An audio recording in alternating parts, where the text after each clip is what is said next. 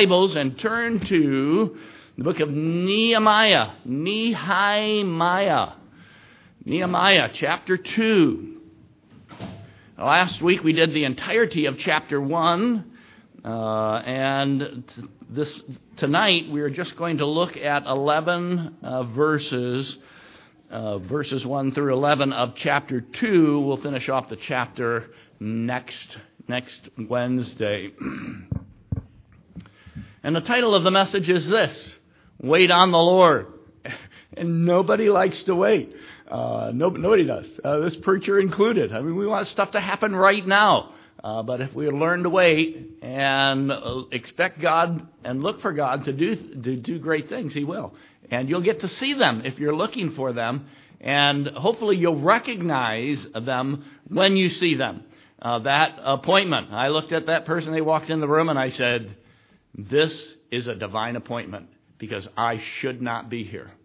And the only reason I was there is because of all those uh, delays. I say that because in chapter 2, Nehemiah is going to be delayed. Now, last week we saw in chapter 1 that the gates of the city were, in, were destroyed, they were broken down, the walls were broken down, they were in disrepair. The report had come back from Jerusalem that uh, things were in bad shape.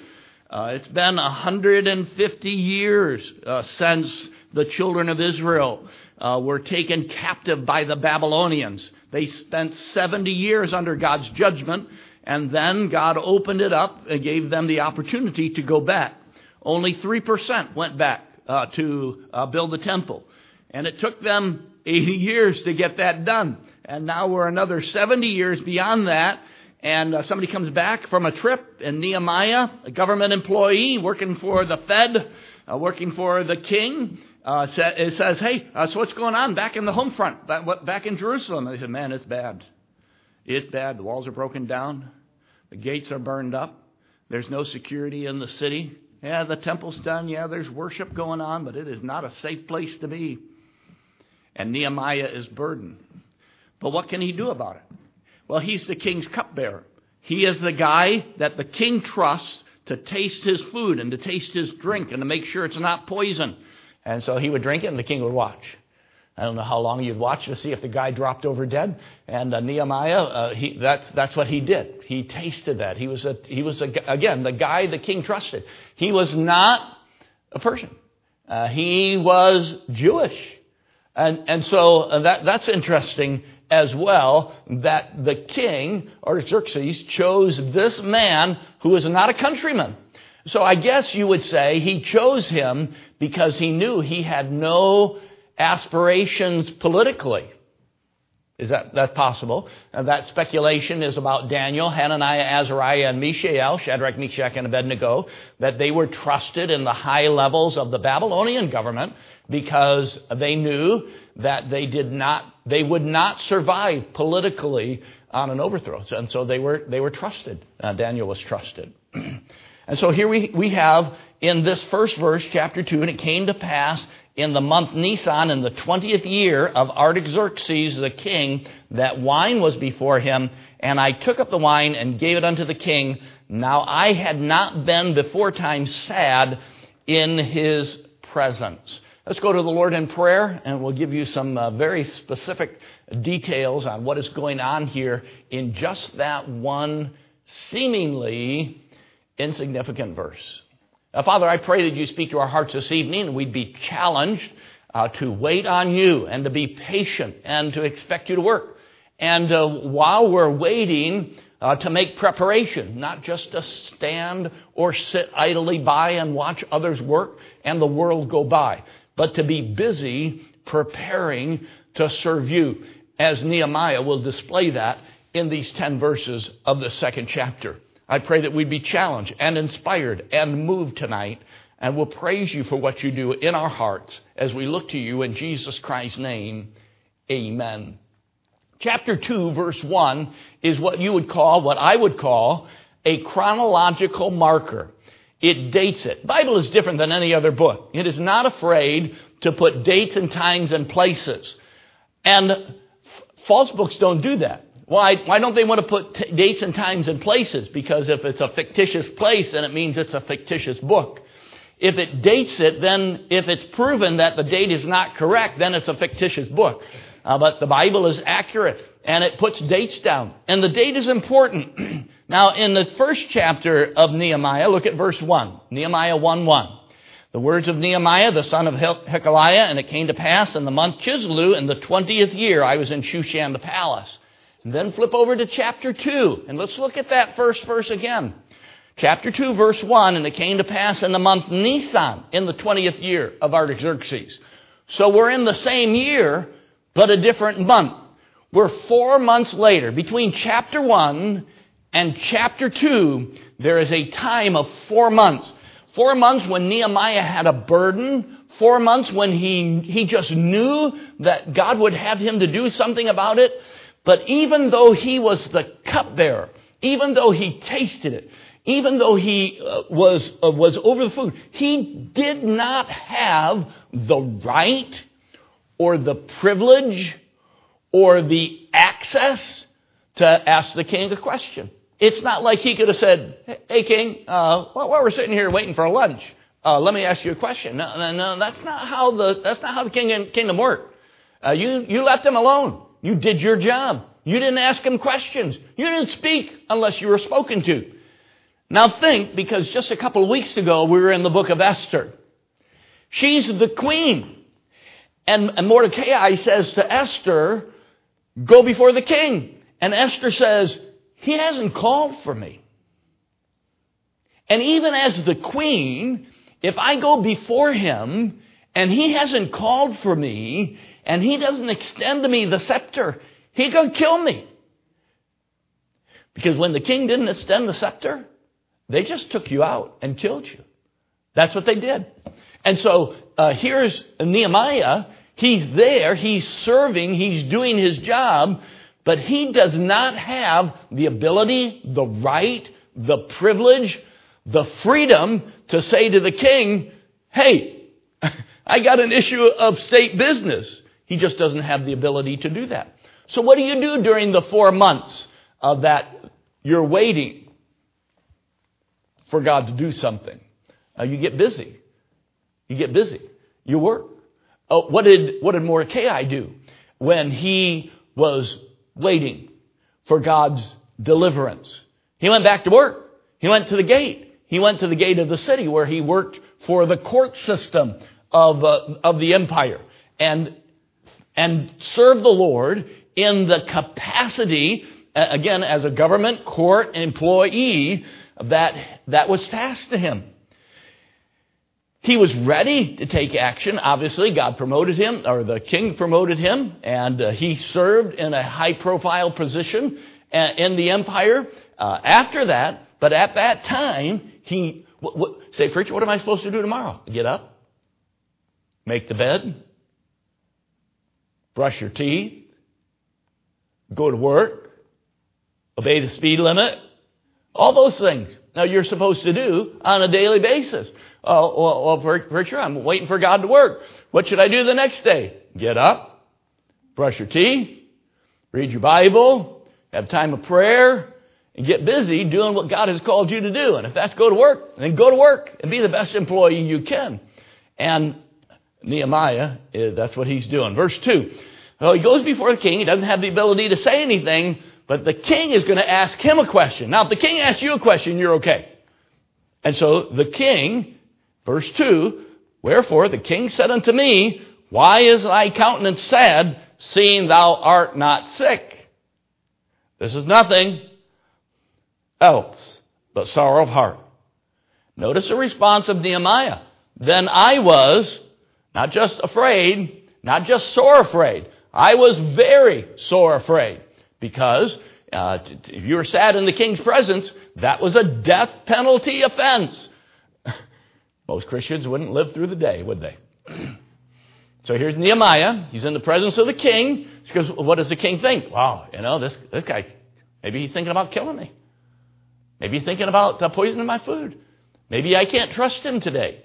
Uh, but he was sad in the presence of the king. That was, a, that was not a good thing. He was, he was afraid, very sore afraid, and said unto the king, Let the king live forever. Uh, nothing against you. Why should I not my countenance be sad when the city, the place of my father's sepulchre, lieth wait, and the gates thereof are consumed with fire? And that's his burden. And I'm sure that for the past four months, he said, at some point I'm going to have an opportunity to address this before the king. What am I going to say? And maybe he took uh, some parchment and he wrote it out and crossed it out and memorized it and rehearsed it and stood in front of the mirror. I just say, when the king said, Why is thy countenance sad? He, he was prepared to explain in a short, condensed, powerful statement that there, there's serious business going on here that would cause anybody to be sad. Notice then the king says, verse 4, the king said unto me, For what doth thou make request? If Nehemiah had spent the last four months doing what normal Christians do today, you say, well, oh, oh, what are you doing? Well, I can't do anything because there's nothing going on, and uh, Pastor hasn't asked me to teach Sunday school class, and he hasn't asked me to. Uh, so, so, so what are you doing? Are you preparing? Are you taking a Bible class? Are you you taking notes? Are you preparing a lesson anyways? Uh, if if uh, this this week a Sunday school teacher called in sick, could Corey could Corey see that man, you're a person that you come in with an outline every week. And it's not the teacher's outline, it's your own outline. And could he walk up to you and say, I know that you have an outline every week prepared. Would you be willing to teach in the, and say, Preacher, that doesn't happen. It does happen. You better be prepared. And God has a prepared place for a prepared person. Uh, Miss Bishop and I are on vacation. When I go on vacation, I always go in church with an outline. I always do. Every single time. Sunday morning, Sunday night, Wednesday night, it doesn't matter. We were in Michigan and walked into church on Sunday morning, and Friday evening, uh, the pastor's daughter was at a stop sign, and she pulled out a stop sign on a major highway, failed to see the car come in her direction. The car hit her in the driver's door, and she died two days before Sunday. What do you do? You're the preacher. You're expected to stand up there before the congregation and preach. How do you do that? I don't know. I don't know. We were, uh, they were singing the opening song for opening exercise. And we were said that the church is in a V, v shape. And so we were over in this section against the, the stained glass window. And the preacher was leaning as a wide, um, a wide ledge. And he leaned on the ledge and he said, Brother Bishop, can you preach for me this morning? I can't do it. And I looked at him and I said, Absolutely. Absolutely. And I walked away from the windowsill and walked up front and said, Take your Bibles and turn and put my outline down, and we're ready to go. Why? God has God, God will open up opportunities for you if you come in there prepared. What a shame it would have been if I said, Well, uh, uh, no, you know, I didn't really come in prepared to do that today. Uh, he probably would have said, Never mind, Brother Bishop, you go sit down, I'll take care of it. And you, we miss opportunities uh, to serve the Lord. He's ready. These last four months, he's been preparing, rehearsing what he's going to say. And now the king has asked a follow up question What do you need to be successful in this endeavor? And this is not something you just come up with off top of your head. This is a man who is thinking. And I said unto the king, If it please the king, and if thy servant, this is an interesting phrase that we have seen just recently, and if I have found favor in thy sight. Who said that? Esther did. Esther did. The king liked to show favor. They were generous to people. And he asked the question If I have found favor in thy sight, that thou wouldest send me to Judah, unto the city of my father's sepulchre, that I may build it. And the king said unto me, The queen also sitting by him, For how long shall thy journey be? And when wilt thou return? So it pleased the king to send me. What is not said, said there is the answer. But he obviously had an answer. Uh, this much time, this much space, this much material. Uh, notice verse uh, 8, verse 7. Moreover, I said unto the king, if it please the king, We need letters. Let letters be given me to the governors beyond the river, that they may convey me over till I come into Judah. And a letter unto Asaph, the keeper of the king's forest, that he may give me timber to make beams for the gate of the city. How, how in the world are they coming up with this? Not on the spur of the moment. Four months of preparation. Four months of saying, God, what, when the king asks me, and he is going to ask me, because I believe that you want your city to be built, and I believe that I'm the man to do it. And he's waiting on the Lord. It is a spiritual discipline. It is not easy to do, but it does not mean that we should be lazy and doing nothing. And so he did. Asaph, he's got the name. He knows the name, he knows the title, he knows where the people are, he knows what he needs, he knows the material that he needs, he knows the, the legal letters that he needs from the king in order to present to make that happen. And you just don't walk up to Asaph and say, hey, uh, uh, king sent me and I need some uh, stuff for, this, uh, for the walls and the gates in Jerusalem. I said, seriously, fella? Anybody in the government knows uh, you've got to have uh, duplicates, triplicates, signed, sealed, delivered, notarized, hand carried, signed off by seven other different, different people to make it happen. You just don't walk up to supply and say, "Hey, I need this." They they laugh at you. It's got to be got to go through the proper channel. And Nehemiah knew what those channels were, and he had the letters, and the king provided them. Verse 9 Then I came to the governors beyond the river and gave them the king's letters. Why? Because governors aren't going to listen to the, a cupbearer unless he's got the king's letters. and now the king had sent captains of the army and horsemen with me. So, this is the first time I ever seen a cupbearer leading the army. What in the world? This must be some big, big, big dude. And this must be some important guy that the king has sent him, that he sent him with letters, that he sent him with armed forces to make this happen. I, I think I'll cooperate. Ah, that might be a good idea. uh, verse 10. But it does not matter. Listen, when God is working, you can guarantee uh, that uh, Satan is going to show up. And oftentimes Satan shows up in religious people. Sanballat, the Hornite, and Tobiah, the servant, the Ammonite, heard of it. It grieved them exceedingly. Why? That there was come a man to seek the welfare of the children of Israel. Why is that? Because they hated the Jewish people.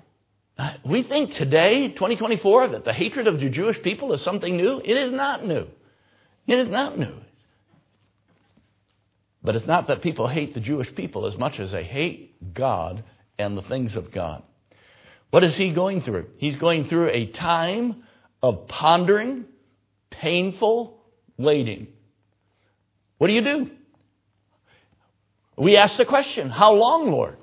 When, when are you going to take care of this? When are you going to move? Because we are, by nature, impatient people. Sitting at a traffic light, trying to get home so I can get cleaned up and get ready, come to church. And the, the person at the first person at the light uh, I don't know. They were doing a small business loan on their phone or something. Uh, their head was down, and I'm behind them. Now they can't hear me, but I'm talking to them. Uh, you best know if I'm behind you and you're sitting at the light, texting up in front of me, I'm talking to you. What you doing up there? Get yourself moving. Come on. And then uh, two people around them beeped, and the guy guy got going, and, and I went along with behind. Man, we just we just hate to wait. We hate to do it, but we should learn to wait on the Lord, to trust Him. Nehemiah is doing that. Proverbs 3, verse 5 says, Trust in the Lord with all thine heart, and lean not unto thine own understanding. In all thy ways acknowledge Him, and He shall direct thy path. And He'll show you some really neat things to where you'll be able to say with Nehemiah, There's no way I could pull this off.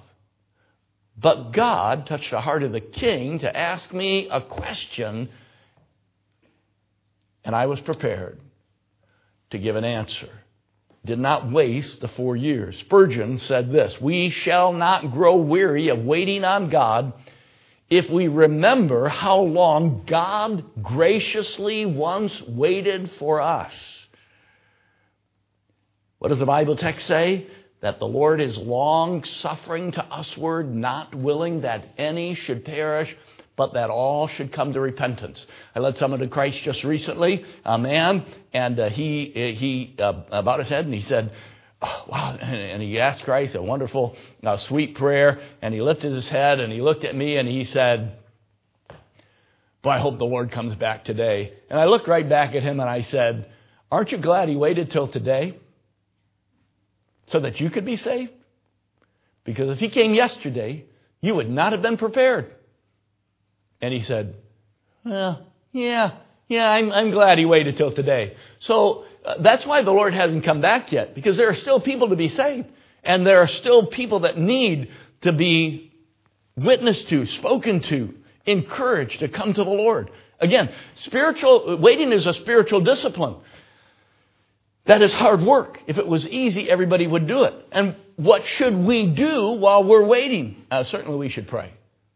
Certainly we should be seeking God's face in prayer. We should be seeking God through God's word. We should be doing that.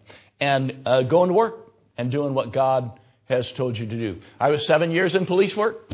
Uh, seven years in police work, every, every week, every, probably every month going to the altar and saying, Oh Lord, uh, if you've got another place for me to do, I'll, if you've got something else for me to do, you let me know. I love what I'm doing. I love my job. I love going to work. Uh, but if you've got something else for me to do, you let me know it. This youth guy came up to me and he's in charge of uh, the Wednesday night program. And he said, uh, Brother Bishop, you've been coming to church, you've been faithful uh, he said, I'd like you to pray about an opportunity. And uh, I, I, said, I'll do it. He said, I haven't told you what it is yet. He said, it doesn't matter, I'll do it. He said, Brother Bishop, it's the fourth grade boys and uh, on Wednesday night, and I want you to, I want you to not, not be the main teacher, I just want you to be a helper. I said, I'll do it. He said, no, Brother Bishop, you need to pray about this. You need to learn to pray about things. Uh, his name, Brother Neff, uh, Pastor Neff. I said, Pastor Neff, I pray about this every day. I told the Lord this morning when I got up, if you've got something for me to do today, you show me what it is and I'll do it. And God sent you to ask me to teach a class, and I'm telling you, I already prayed about it, and I'll do it. He said, Well, that's a different response. And I taught fourth grade boys. Still went to the altar and said, Lord, if you've got something for me to do, uh, you let me know what that is. About two years later, he said, Brother Bishop, you've been faithful with the fourth grade boys. I, I've got another opportunity. I want you to pray about it. I said, I'll do it. He said, I haven't told you what it is yet. Obviously, he forgot the previous conversation. And I said, it doesn't matter what it is. Uh, I'll tell you what, I'm prayed up for this. You remember the last time you talked to me, I got up this morning, as I have done every morning for the last four years, and I said, Lord, if you've got something for me to do today, you, you, you, you let me know what that is, and I will do it. And I am, I have come prepared. God sent you to me to ask me to teach 10th grade boys, uh, in Sunday school, I will do it. And he went, I forgot. and I said, yeah, I'm, I'm prayed up. Listen, you should be praying for God to bring opportunities. And then when they present themselves, of those that are presenting the opportunities will go, well, that's a different attitude. That's a different attitude. I am here tonight for that same reason. A pastor pulled me in his office and said, Brother Bishop, there's a church down in Alexandria. They're known, you, they're known as the preacher killers.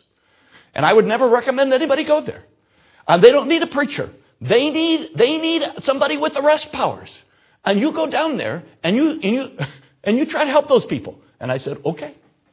And so it's been, I don't know, 28 years now, and, and we're still here. And I, I, said to, I said to the pastor, I said, um, I, I don't have to pray about it.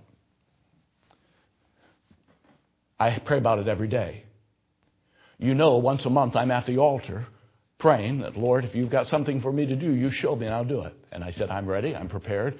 If you think that's where God would have me to best serve, best serve, best serve you, best serve Him, um, and, and that's what I'm going to do. That's where I'm going to go. He said, okay. He said, now, now listen, I'd never recommend you go there. Again, they're the preacher killers down there. And I said, okay. And then uh, uh, we're, we're here.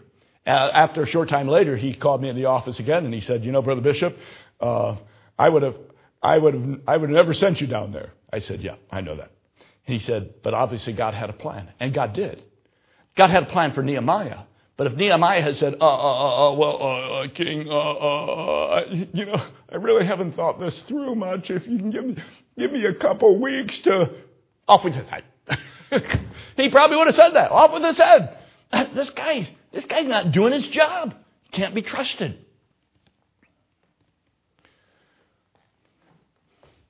When we think about the Lord's return, we typically think about the guy in the 1990s and, and early 2000s camping, Harold Camping. He was always doing all kinds of predictions.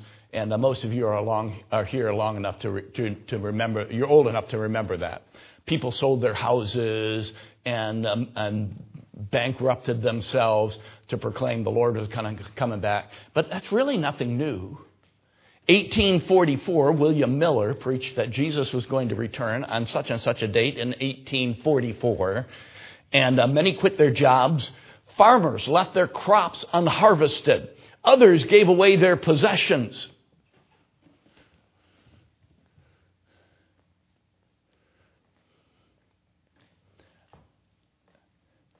God doesn't want you to quit. He wants you to go to work tomorrow He wants you to be responsible in the things that He has called you to do. If you've got crops in the field, you should harvest them. If you've got, uh, you've got business, if, listen, you've got a cavity, get it filled. Or get your tooth pulled. Don't, don't say, I, I think the Lord's coming back at the end of the month and put off all the common sense stuff that you should be doing. Nehemiah went to work. Mordecai went to work. You should go to work. You should. Why, what is that? Uh, well, while you're pondering painful waiting, you should have practical, positional expectation. Uh, uh, Nehemiah understood who he was and where he was, and he had, a, he had an expectation that God was going to do something great and that God was going to move. Uh, again, he was a Jew, a foreigner. He, uh, he did not have the right to ask the king anything, but he believed God was going to open up that opportunity. And God did. But it was his job to be prepared when the king said, Why are you sad? To say, This is why I'm sad. And when the king said, What do you need? To say, This is what I need. And, and this is not an isolated thing. Joseph, in the book of Genesis, Pharaoh called him in and said, What's the dream mean? He said, This is what the dream means. What do we need to do? This is what you need to do. And you need to appoint somebody who's really smart to do that. And the king and the Pharaoh looked at Joseph and said, Man, if you understand what's going to go on and you understand what needs to be done and you understand uh, the plan and how it needs to be implemented, uh, implemented, who is there a more than, who is there more wise than you to get the job done? And appointed Joseph. Joseph went from being in jail to being the second most powerful man in the world. Mordecai went from being almost hung to being the second most powerful man in the world. Nehemiah went from being a cupbearer to taking on one of the largest building programs of his time. But he was prepared. Are you prepared?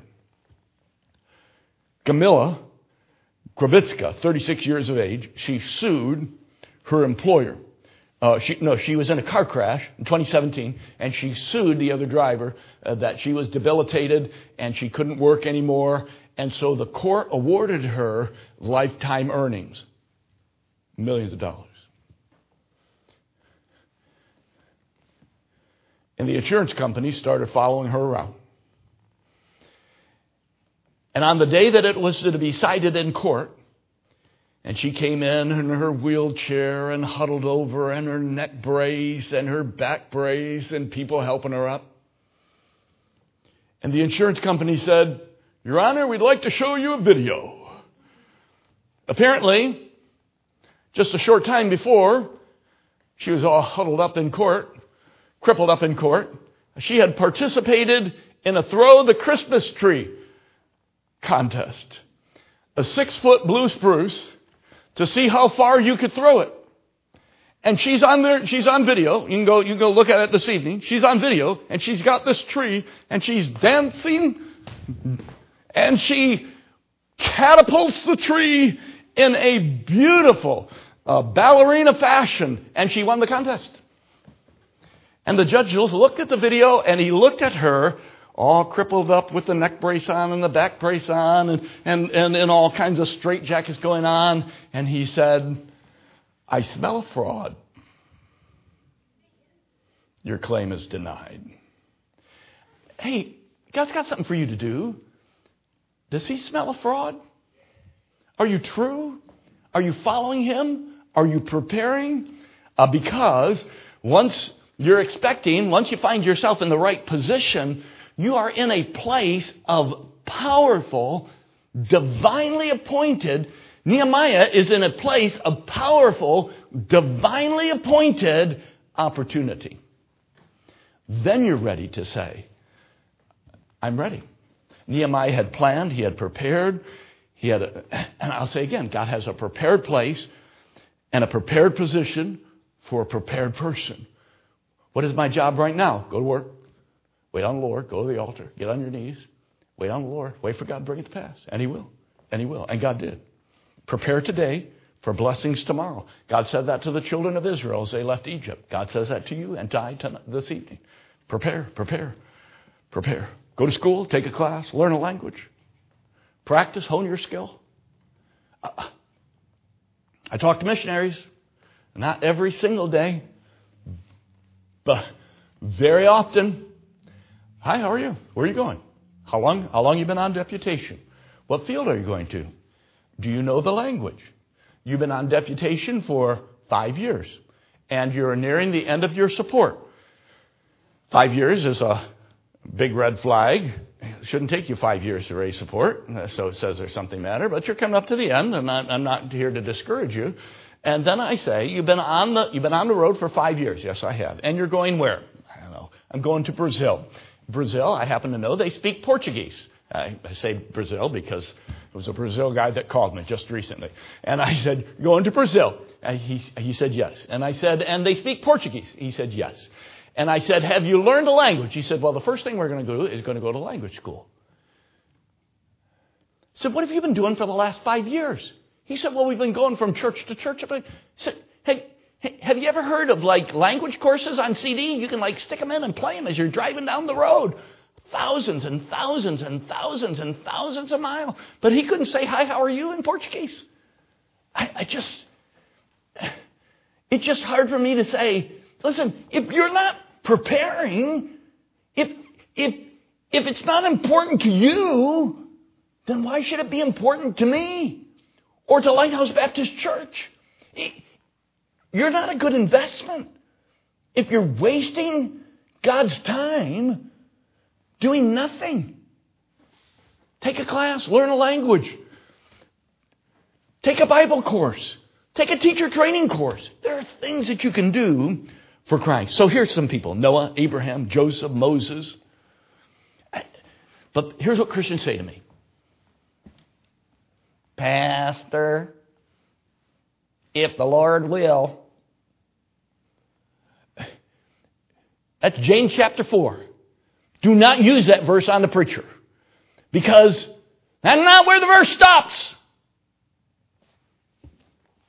And I look at person, I say, that's James chapter 4. Yes, preacher, if the Lord will. That verse says, you pulled it out of context. That verse says, if the Lord will, we shall live and do. Are you living and doing? Are you taking action? Are you taking steps? Are you getting prepared? Because this, does, this stuff doesn't happen by accident. And God doesn't use people by accident.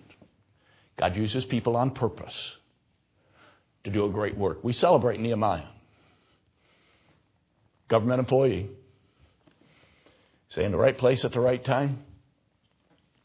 He was in the place, doing the thing God wanted him to do, and making preparations for God to do something great in his life. And God did. And God will. And God still does that today. Father, I thank you for your word, and thank you for Nehemiah. Thank you for a, ch- a challenging uh, passage of Scripture.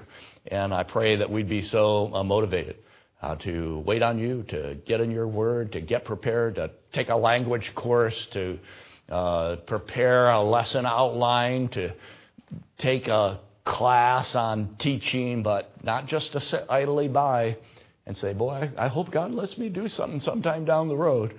but to actively, fervently, purposefully prepare.